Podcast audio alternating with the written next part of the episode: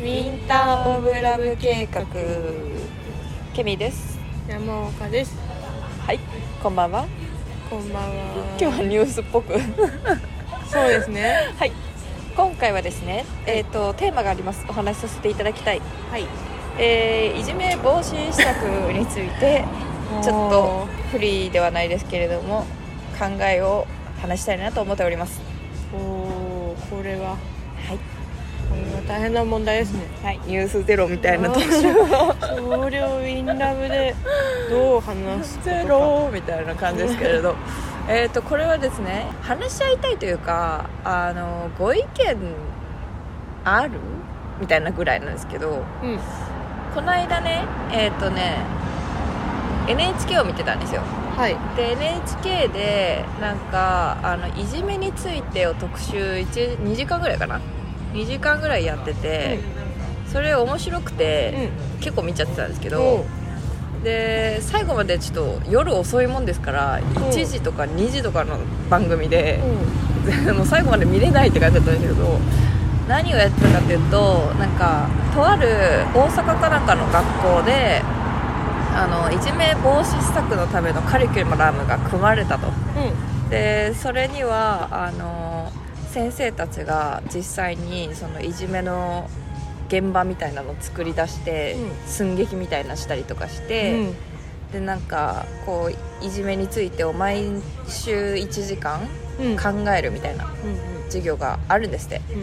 でそれをなんか実践してやっていきたいみたいなどんどんやっていきたいみたいなのがなんかそこの学校のドキュメンタリー的な感じでなんか撮られてたんですよ、うん。その半年みたいな、うんうんその勉強の内容をちょっと見させていただいてたらなんだろうなその心理的な部分でこういう部分にいじめって感じられるからそれはなんとかなんとか法って言うんですよみたいな。うん。なんか法律の話とかもしてて。うん。で、えーそういうのも踏まえて小学校中学年ぐらいかな子たちがそのいじめについて勉強して、最後にみんなで自分のいじめについての感想を述べるみたいな、で最後になんかねその男の子がいじめについてあの勉強した感想みたいなの書いてる時になんだっけな。その自分があの相手に対していじめを受けるのはもちろんダメだけどあの傍観者だ傍観者が一番良くないから、うん。それを自分はどんどんあの積極的にみんなを守りたいみたいな傍観者にならないように守りたいみたいな感じの内容みたいなの書いてたんですよ、書いてたんですけど私はそれをちょっと見覚えがありましてうむむと思ったんですけど、うん。これ私が小学校の頃道徳の授業でやった心のノートのところに書いたうん。私の文章と同じじゃないかいと私は思って。ってことはですよ私その文章を書いたの何年前ですか？20年前？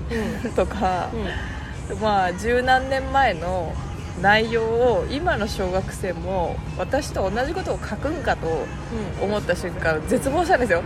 変わらないじゃない変かわらない。こんなに長くやってでいじめカリキュラムが組まれたのに感想は私の心のノート一緒やないかいってなって、で破綻化されてるってことだよねそう。で先生たちもこの授業をするからなんだろうな。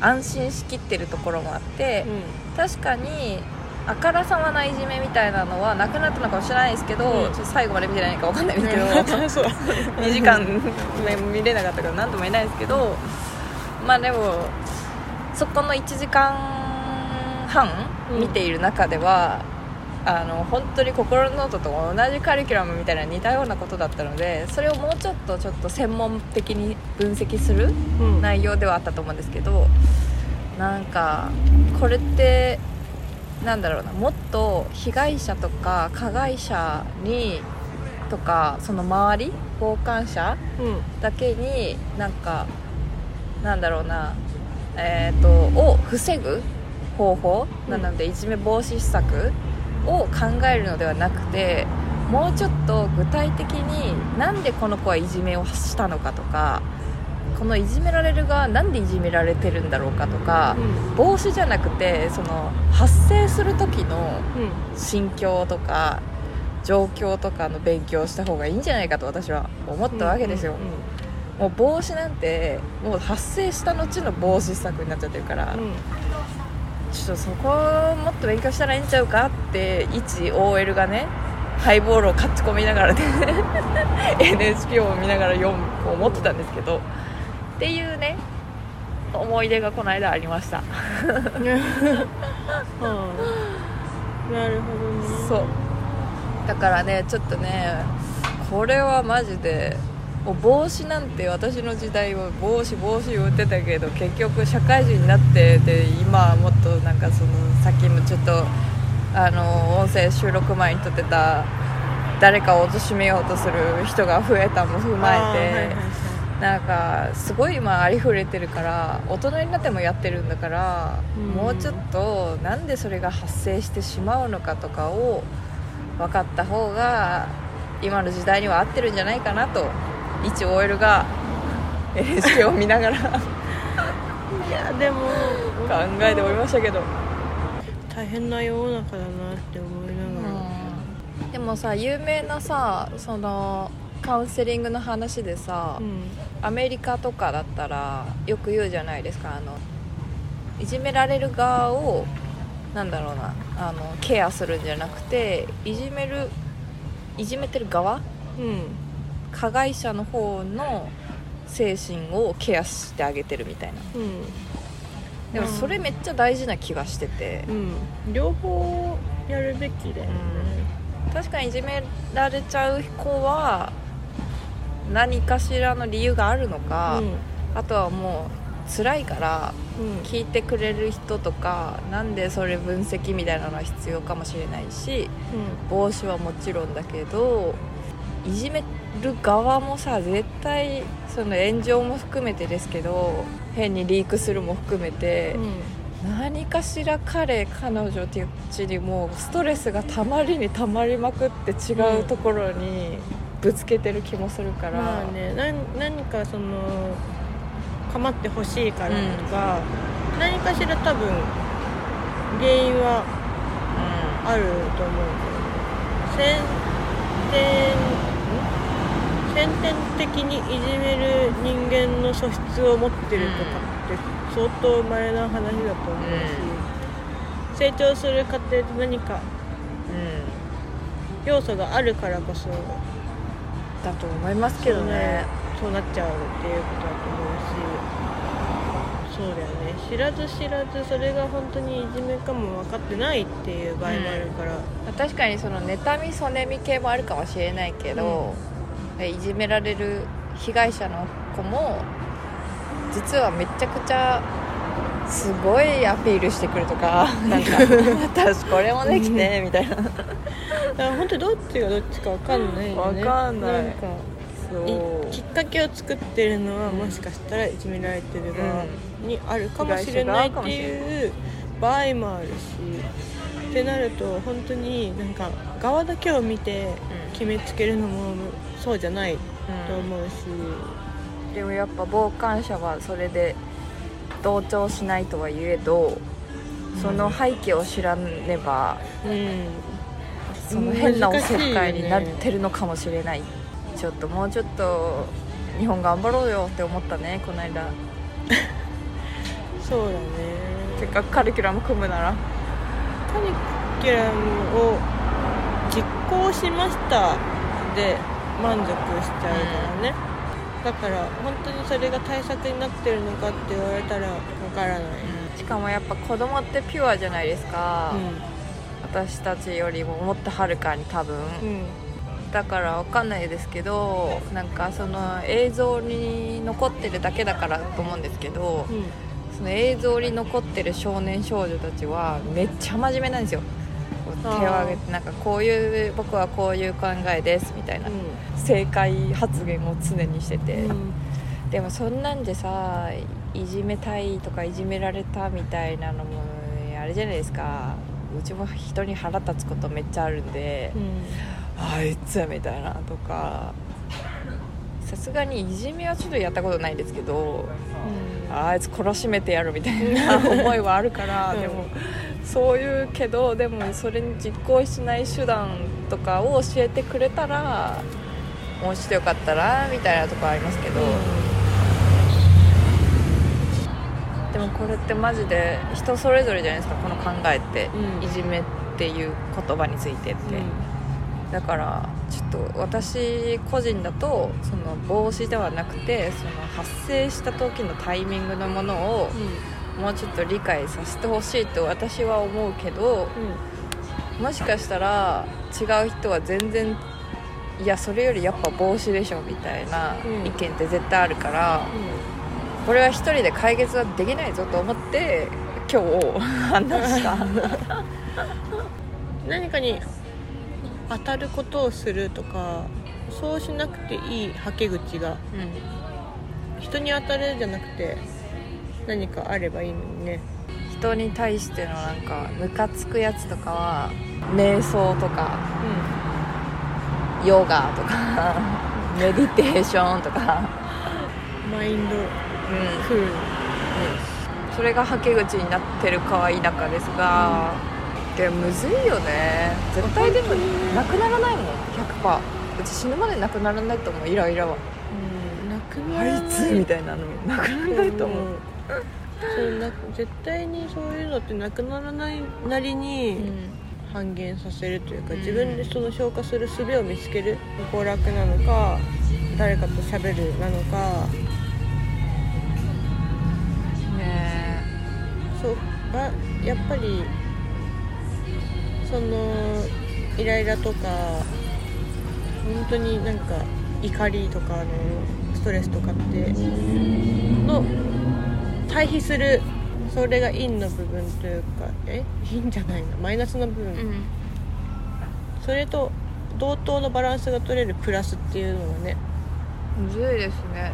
あれば。だってさ我らでさパッとさ出てこないということはさ小学生とかもっと大変じゃないですか。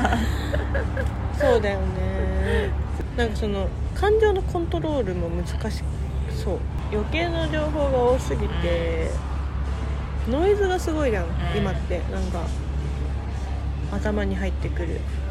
だから本当は自分の中に入ってこなくていいはずのノイズも入ってきちゃってししてくると本当に難しいなっていう。ねだからといってそのノイズを遮断するっていう術もさなかなかないだろうし、っていうか難しい。割り切れたらいいと思う。割り切れってそんなに簡単なことじゃないからねしかもなんか小学校とか学校とかだったら特にあれですよね、もう世界が狭いからうん。逃げたくても逃げれないじゃないですか。学校行かなきゃいけないし毎日。ってなってくると同じクラスに30人ぐらいでしょ？多分。30人ぐらいとずっと毎日さ顔合わせなきゃいけないからシャットダウンできないですよね、うん絶対。やっぱりね集中できる時間が少ないから、今って気が散るしだからなんかその瞑想とかもいいのかも。そのでも精神子供がさ瞑想してたらちょっと怖くない？でもうちほら剣道とかであ黙祷って。そっか剣道ってやってた確かに。祷の時間とかあったから。なそのなんか朝礼の時間とかでなんあかー。みんなでなんか目つぶる時間とか。確かに。ななんだっけうちねあれは瞑想じゃないもんな。あのさなんだっけ。あの悪いことしたらさみんなでさこう顔を伏せてさ先生しか見ないから手を挙げなさやばい。ちょっと薄め開けちゃうやつ。そうそう横の子となんか チラッとかやる。あれ？あれじわるあれ？あれやあれやだ。あれじわりますよね今考えると。え？手挙げていいのかな？顔捨てなさいとか言ってはい手を挙げた人放課後。先生のとこ来なさい。あれおもろいですよね、うん、学校ってそういうのも含めて独特だからな。そうそうね。馴染めてたか馴染めてなかったかはよくわかんない今思う。あ馴染めてたとは思うし行って行ってた方が良かったとは思いますけど今だってなんだっけ？ユタボンみたいなさ。なんだっけ？い不登校のからそうそう。行きません宣言してる。俺は行かないとか。行く意味がないとかあの子ももう大きくなったんじゃないの？あなたでしたっけ？わかんない。だって結構ちょっと前ぐらいだった小学生でそうだよね。と行かないとかまあそれは自由だけどでもね勉強はしといた方がいいね。私も普通に勉強はしといた方がいいんじゃないか？なと、年を重ねた意見としては。あとさなんかいっぱいいろんな人に言うて世間は狭いけどいろんな人と会えるしさうん、今私パッと思い出したのはなんかおはじきをさ数学じゃない算数の時間の1年生の時におはじきをめちゃくちゃ数える授業なかったですか？え？おはじきおはじきあったけど。お花のおはじきみたいなのをなんかああった。ありましたよね。なんか磁石ついてるやつ。そうそうそうそうそう。だわ。あれめっちゃ可愛い。あれを じゃあああいう。一個なくしたりとかしたわ色。ああいうなん黄色揃っかてないのね懐かしさ。あの時しか味わえないそういうのがうん。いっぱい詰まってるから、何年後とかになんかこういう話が した時にうわ。え本当に。いやでもそれのためだけに言ってるようなもんな気がする。相当ストレスじゃない限り学校は行った方がいい、ね。なんか懐かしい自分を話とか傷つけるぐらい嫌なのであればそうですね。なんか解決を策を探した方がいいけどそうじゃない限りはだって義務教育のその12年、え9年あれ？ん？高校は行かなくていいのか別に。6年と3年、うん。中学まで？はだだけだよ。人生の中で。その9年だ後ってもう自由だから。自分次第だから。逆になんかそのみんなが同じ体験をできるうちは共通認識としてねしてた方が、なんかその後々の脳内の記憶としては今ケミーが言ったようになんかいい気がする幸せというか。面白いしね。うん、なんか小学校の時にいろんな経験するのも大事だけど言うてそんな経験になってる広い世界をその時見たとしてその時だって別にそんな知識とかもないわけだから、突然そこに入ったところで。本当だよね。9歳とか10歳とかの脳内であれば義務教育の世界っていうのは、それは成長する上でいい経験だよね。だってそんなこんな言ってる間にそのユータボンって子ももう義務教育終わる年になっちゃってるってことでしょ、だからもうなんか不登校もでいるかいないかの問題でもなくなってくるじゃん、普通の人間になるから そう。不登校学生じゃなくなっちゃう。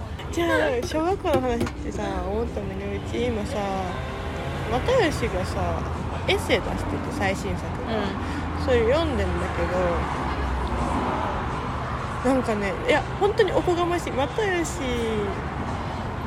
と私が一緒って言ったら、超おこがましいのは分かってんだけど、すごいなんか行動の心理がめっちゃ似てて、うんうん。ちょっとね思い 読んでて面白い。えー、読もうでかな。なんかねめちゃめちゃなんかで小学校の頃のコロナの時に自分のオンラインサロンみたいなサイトがあるんだけど、そこに1日1個ずつ載せてたやつを編集して選んでここ3年くらい書いたものを載っけてるんだけどでだから小学子供の時の話とかちょっと多めでなんかねこのその時考えてる脳内のこととか行動とかすごいなんか似てる節があ読んでってなんか変な子供だなって思いながら。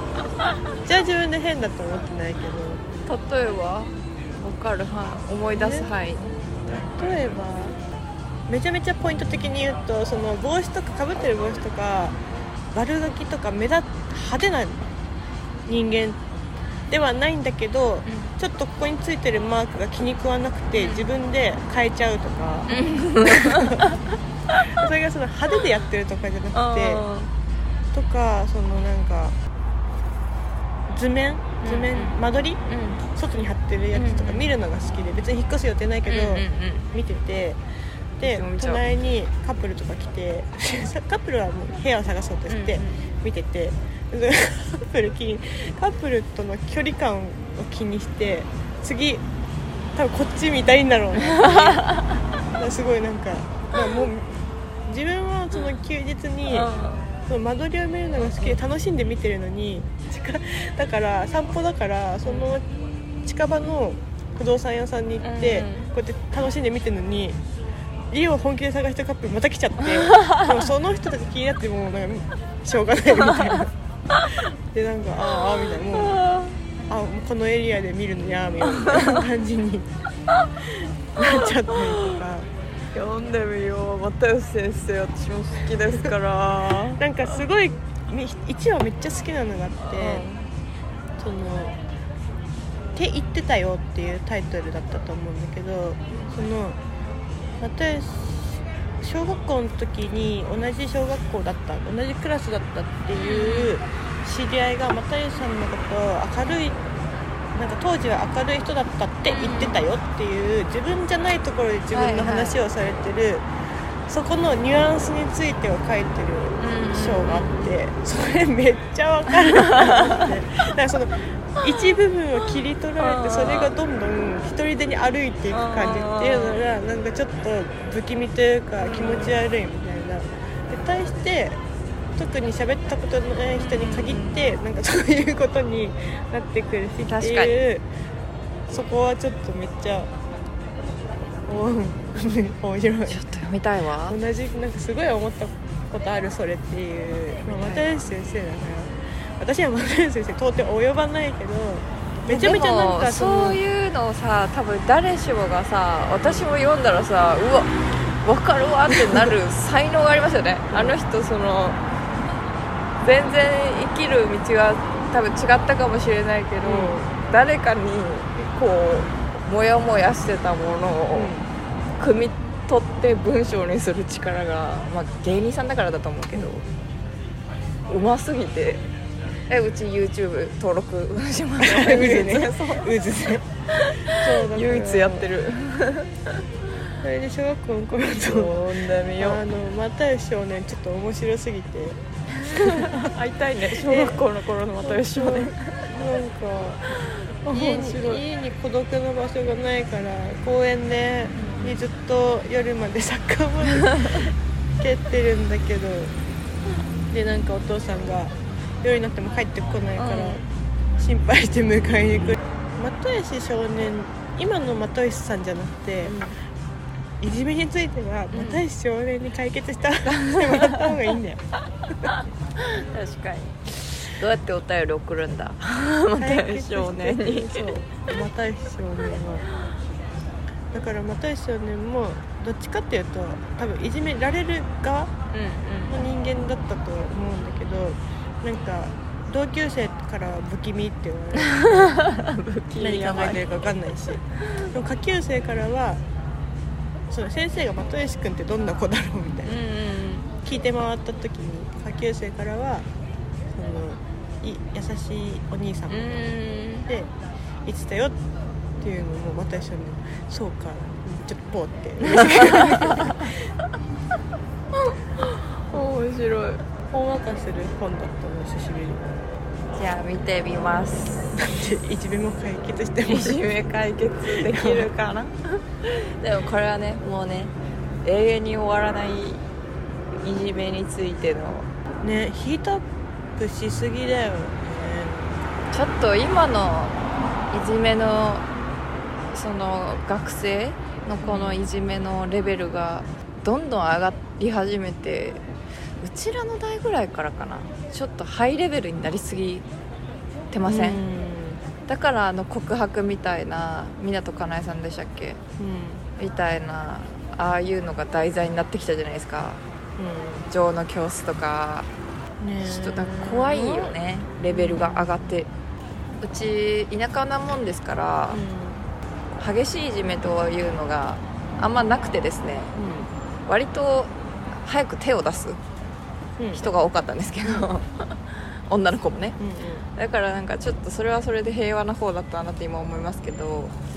その初めて大学の時に友達に都会の中学校とか小学校ってどんなだったみたいな聞いた時のいじめのやり方がめっちゃ怖くて。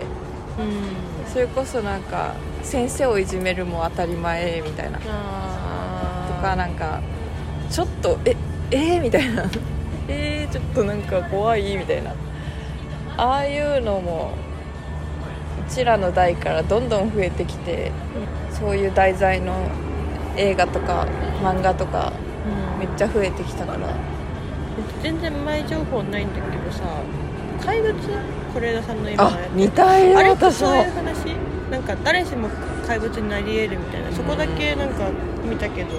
だからその加害者も被害者もその加害者こそ自分が加害者になってると思ってないってこあれ？それさとどういうあれなんだろう？なんかそっち系のあれなんですか。え何でしたっけ？自白？自白？自白じゃない。あれ？なんてドラマか忘ドラマじゃない？映画か忘れましたけど。それもなんか似たようなそんなやつだった？加害者じゃないわ。被害者の前のや怪物みたいなの。つ 待って待って待って。自白じゃなくて誰のやつ？誰のやつだったっけ？忘れたんですけどなんかいわゆる被害者があの事故で加害者を傷つけてしまったんですよ。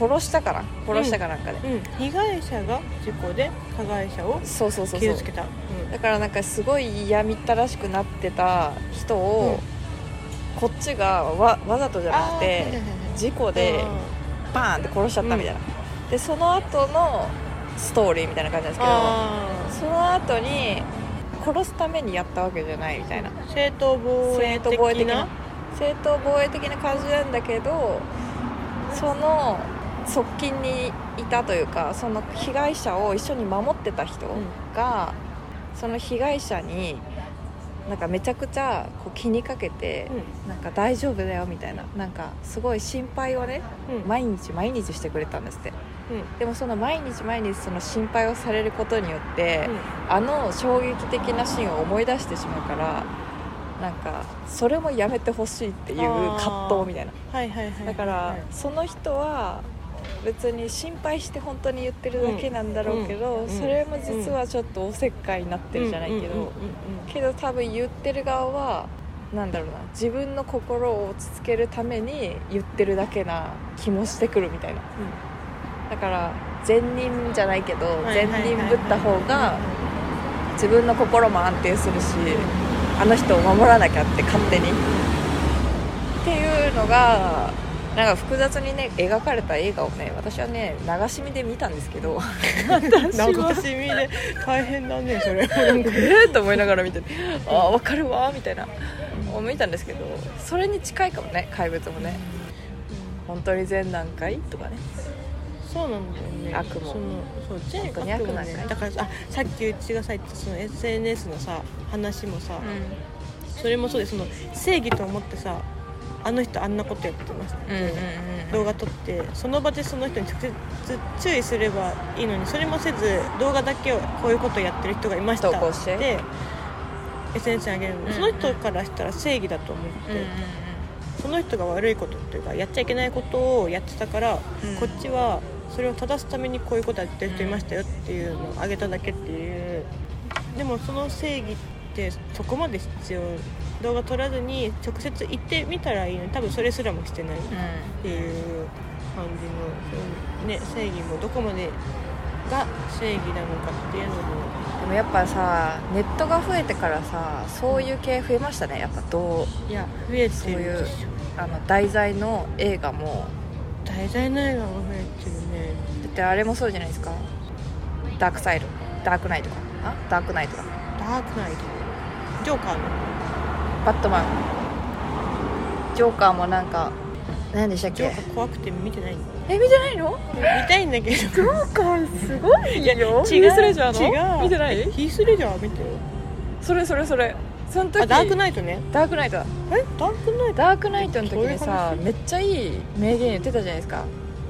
ヒース・レジャーが。ホアキンの方じゃなくて。ホーキンじゃない？ホーキンじゃない。ヒース・レジャーのところヒース・レジャー一番好きな俳優だから。思い出して。え？なんだっけ？なんかさバットマンがさなぜそんなさ悪いことばっかすんだみたいなさ言ってさヒース・レジャーがさ監監獄かなんかでさいた時にさ「えそれ本当にお前は正義と思ってやってるん?」みたいな。あー待ってなんか なんかね何でしたっけ？なんかちょっともやっと思い出したけどなんかありますよね。えっ、ー、とねか。あの本当にその通りなこと言ったんだよね。なんかそうですよね。悪悪なのに悪の方がそのセリフ言ったからこそちょっとこっちはってなったよね。ケビンとうちなったんだよ。今ハトいたあれまたまたモンスター来て。怪物。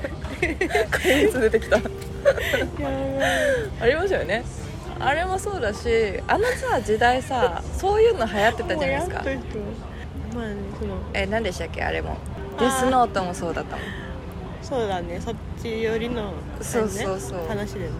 また監獄みたいなところにさ なんかあの妖怪が言ってたんだよ。妖怪って何？やば。リュークでしょリューク怖っ。妖怪がリュークがさ言ってたんだよそうなんだよ囚われてた時に。そうだから。そういうのが流行ってたんだよねあの時ね、でもそれがね題材になるぐらいあのネットが復旧してから急に本当にそれ正義なんと本当にそれ悪なんていうのがねどんどん分からなくなってきた。そう本当になんかもうね。バイキンマンも悪いやつと思わなくなっちゃったしな今 めいっ子と見るときに。めいっ子はただ単純に「うわバイキンマン言いつけろ」みたいなの言ってるけどそれは本当にそうなと思うかとか。本当にバイキンマンは悪いやつなのかとか。確かにな。そういう昔の昔とかアニメとかでも悪役ちゃんと見返してみたらそんなに悪じゃなかったパターンとかあるしなヴィランか。ヴィラン。確かに。なんかヴィランブームもありましたしね。ブームあったね。7年前くらい。なんかありましたよヴねィラン。あでもさそう思ったらウェンズでもうそっちよありちょっとー確かに。ちょっといやダークサイドっぽいけど確かに確かに。意外とやってることは確かに。もう1話からそうだわ。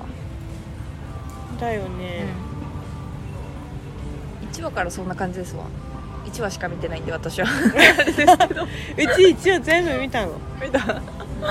うん。面白そうだよまあでも流し見だけど全部見たから面白かったってことかな、でも確かにそれもそうですね。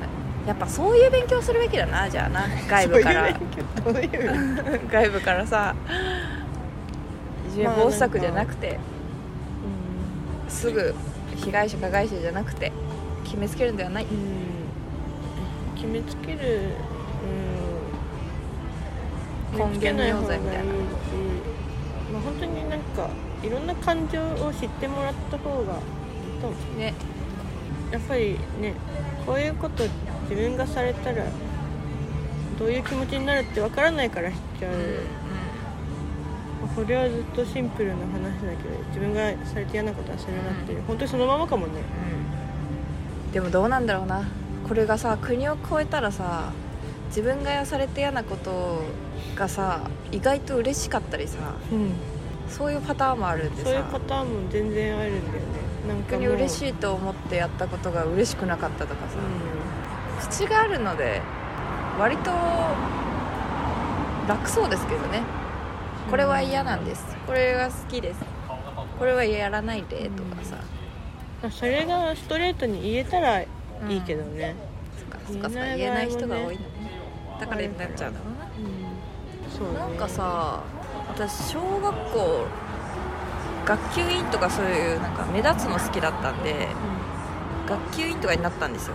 うん。でその当時私は友達と恋バナをしたくてうんあの権力を施行したんですけど、うん。クラスにポストを作ったんですよ、うん。ポストを作って、うん。でそのポストの中に匿名で入れれると。うん。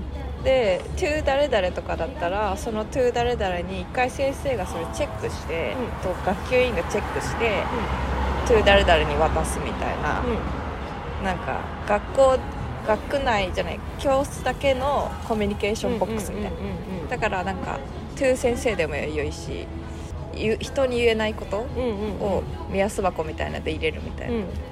私は恋バナをね書きたかったから、用途。普通に渡せよって感じなのに友達に。それを返してがねなんかすごく良くて。それをやってたけどうん。それ意外とめっちゃ活用されてて。うん。なんかそれこそちょっとした問題とかうん最近好きなことでもいいんですけどね、うん。何でもいいけどなんかみんな結構クラスのみんなバンバン入れてて、うんうんうん。そういうのもありですよね。それはめっちゃいいことだよね。あの 伏せて手あげてよりかさ。捨て手あげなさいはちょっとありえないわ 面白すぎる、じゃあみんな心のポストを作ろうぜということで。すごい全然つながってない。またすごい。ざっくりなでも心のポストはいいことだと思います。え本当に本当に。あだってだからうちあれだもん。自分に書いてたもん。という自分で？通自分で期限決めてあ。2ヶ月後に開けるとか。面白いね。それ貯めてたよ。日記じゃなくてね。そういう日記じゃない日記じゃない。でもそういう絶系おもろいですね。対ねもうね1週間経ったら何書いたか忘れてるのそれ。確かにで結構楽しみにしてたから開けるの。なんか自分で頑張って1年開けたりとかしててそのえじゃあやろうよ今から。何何やろう。じゃあ今日の締め。えっとじゃあ2ヶ月後。うん。だから今あ6月7何じゃあ8何？それウィンラブで発表するようなやつってこと？そう今あの to 2ヶ月後、うん。まあ、半年後にしようかな、半年後の自分にうんそれを半年後に私も聞きますよ、そしたら山岡さんに報告する。半年前あなたねえ？何？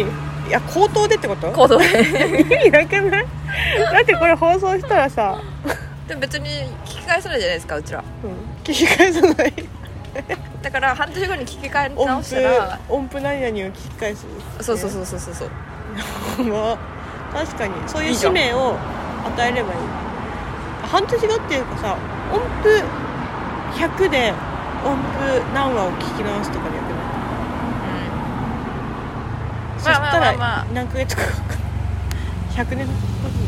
まあ一応半年って考えればいいんじゃないですか？半年後？うん。だから12月？12そうだから月の自分それ何が良かったかってその自分宛ての手紙って自分宛てだから暴言とかも吐けるわけよ。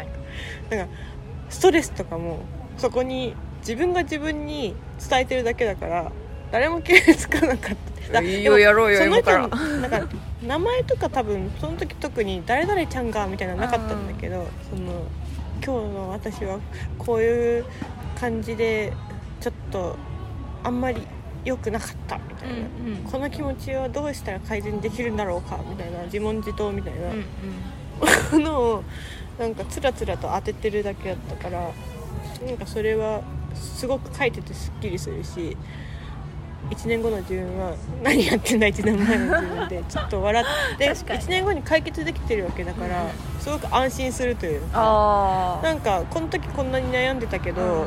なんか意外と1年後の自分ってそれを気にしないわけだから、なんか時間が解決してくれるんだなっていう確かにね。のも思ってたし 簡単にやろう。ね12月の自分へ。何12月の自分へ？じゃあ行きます。私から行こうかなじゃあ。言い出しっぺの私を先に言います。えー、英語とか言わないで。まあ、言うでしょうね。だってちょうど半年後でしょ？やだもうベラベラじゃん。えー、っと12月のケミさんへ。29歳と半年以上経ったでしょう。私は今ね体重体重？体重がね大変なことになってるんです。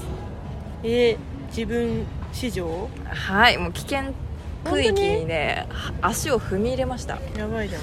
なのでね私は12月までねちょっと痩せなきゃいけなくてそれが本当にできてるのか私は気になって仕方ないんですけどもはやそれは諦めもう区域に突入してるかもしれないから気になる。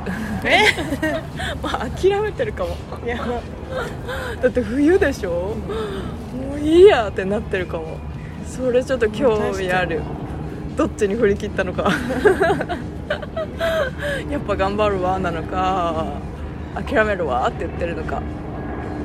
あとはですね。そうですね。もちろん英語英語も。もちろん英語よ。私って三日坊主なとこもあるから諦めてるのかもしれないそれも。けど逆に集中したらすごい頑張ってるからどっちかだな。それが気になって私は最近は頑張っておりますけれど。今頑張れてるもんね。今は頑張ってますね。どっちもね。あとは去年のクリスマスにち深く誓ったもう来年のクリスマスは絶対彼氏いると思ってたからそれがいまだに今半年過ぎた中で叶ってないので ままだ半年あるからね。まだ半年ある。まだあるから。でもこれ聞いてる君はよ逆に。聞いてる君は今だから。そうね。聞いてる君は。聞き返した12月の頃のケミは分かんないけどね。当日なんで。そっか。だからそこ聞いてる君が今フフフってうん。思ってるかもしれ言ない、ね、ってる君を笑ってるか大丈夫だよって言ってるかもう聞いてる君も顔面蒼白してるか。言ってたわみたいな。今もだわあと半年か。っていうのがうん。三大ウフフなのか。三大ウフフで行くのか。顔面蒼白してるか。どれも手につかなかった。やべえぞでまあそれはそれで面白いからいいですけど。っていうのが私の6月のケミです。どういうメッセージそれ？未来の。半年後のケミでした。え山岡先生は？ー今年中今年の12月の山岡先生に送る6月の山岡？山岡へって言わなきゃいけ。ない6月の12月の山岡へ。12月の山岡さんへ。6月の山岡から伝言。なんだろうな。たまりにたまった私の言葉集め。2年くらいずっと思ってるキーワードがあるんですよ。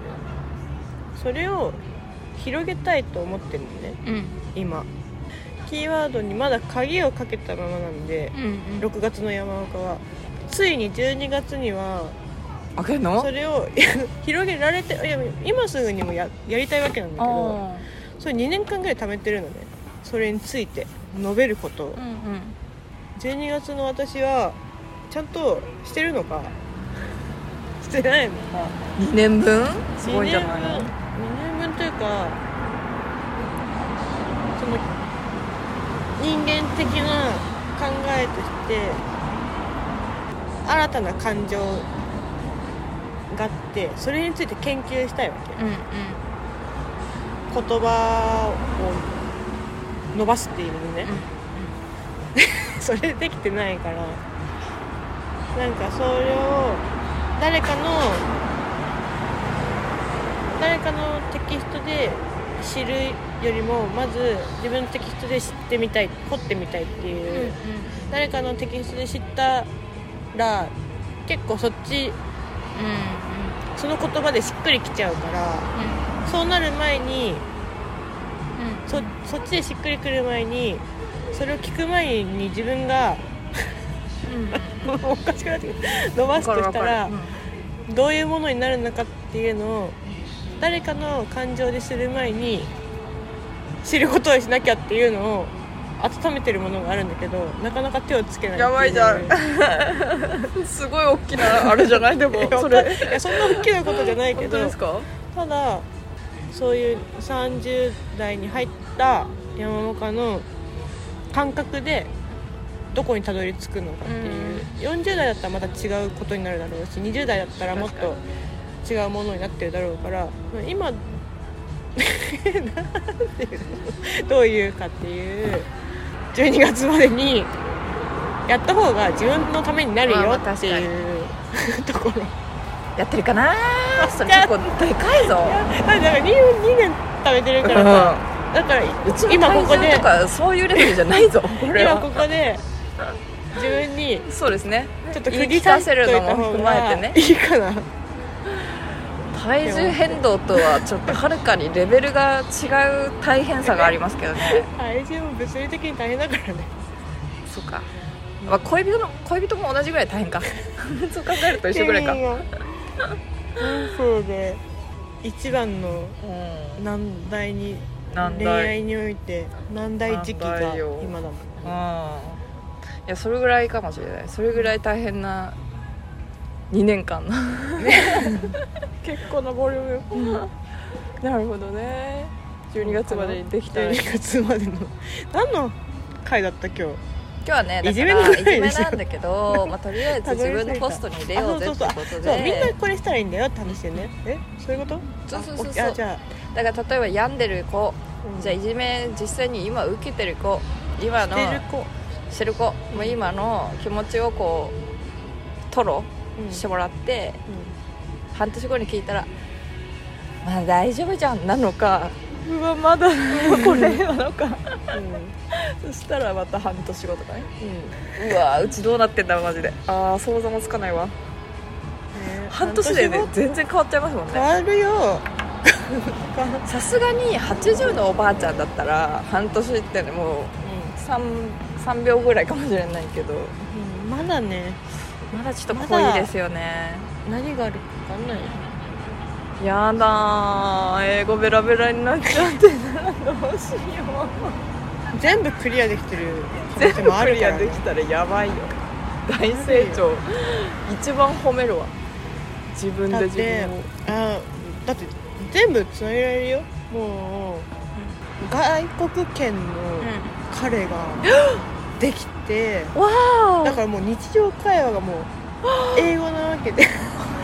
もうベラベラじゃん。わ恋人の海外の方はもうベラベラだから。ー一番それが早いって言いますね、うん、これが一番早いかからじゃん。でもうもう幸せすぎてもうなんかもう私磨かなきゃってなってもう自分史上のナイスバディにもなってるかもしれない可能性あるわ連動した。連動しただけ。目指すのはその3連チャンだだだだビンゴみたいにね。パパパパン。お それ揃ったビンゴ。ビン大ビンビンゴ。超ビンゴじゃんおもろ、うん。サンバ踊ってあげるよ私が。それはさすがにマジですごいわ。そのビンゴ起きたら私も大声でずっと言って歩く。ああうんこれビンゴビンゴ パーパーティーしよティーしよう。パーティーしよう。ビンゴパーティう、ー。うん、ダイビングパーティーしよああ。おもろ。ダイビングパーティーに向けてうと。やばいね。2年の。やば。2年分を。発表するのと、ロナウド。ロナウド？彼の名前ね。ロロナウド。ロナウド。い。やーイタリアのロナウドだったらちょっ 知ってる。と知ってる方いた？めちゃめちゃめちゃめちゃ有名な方かもしれイない。タリアのロナウドだったらな。やばいな。面白いですね。じゃあビンゴとえーっと2年分の。2年分の解決。解決。私の鍵開け。これはちょっと半年後楽しみにしましょうね。ホーム。シャシャーロック・ホームズシャーロック。シャーロックとロナウドで。これ絶対マジ1ヶ月後忘れてんだろうな。あ 忘れてるでしょ。あ明日にでは忘れてるよ。それもいいですね、うん。それもそれで。書いとこうタイトルに。12月のあなたたちへ タイトルに書いても見ないから。いやうちでも記事返すからね。エミーのスケジュールの12月にあそうだタスクで。確かに。それを入れとこう。スケジュールしとくしかない何話それを入れとこう。そしたらということにしましょう。ですね。今宵のランデブーもそろそろお別れの時間がやってきましたよ。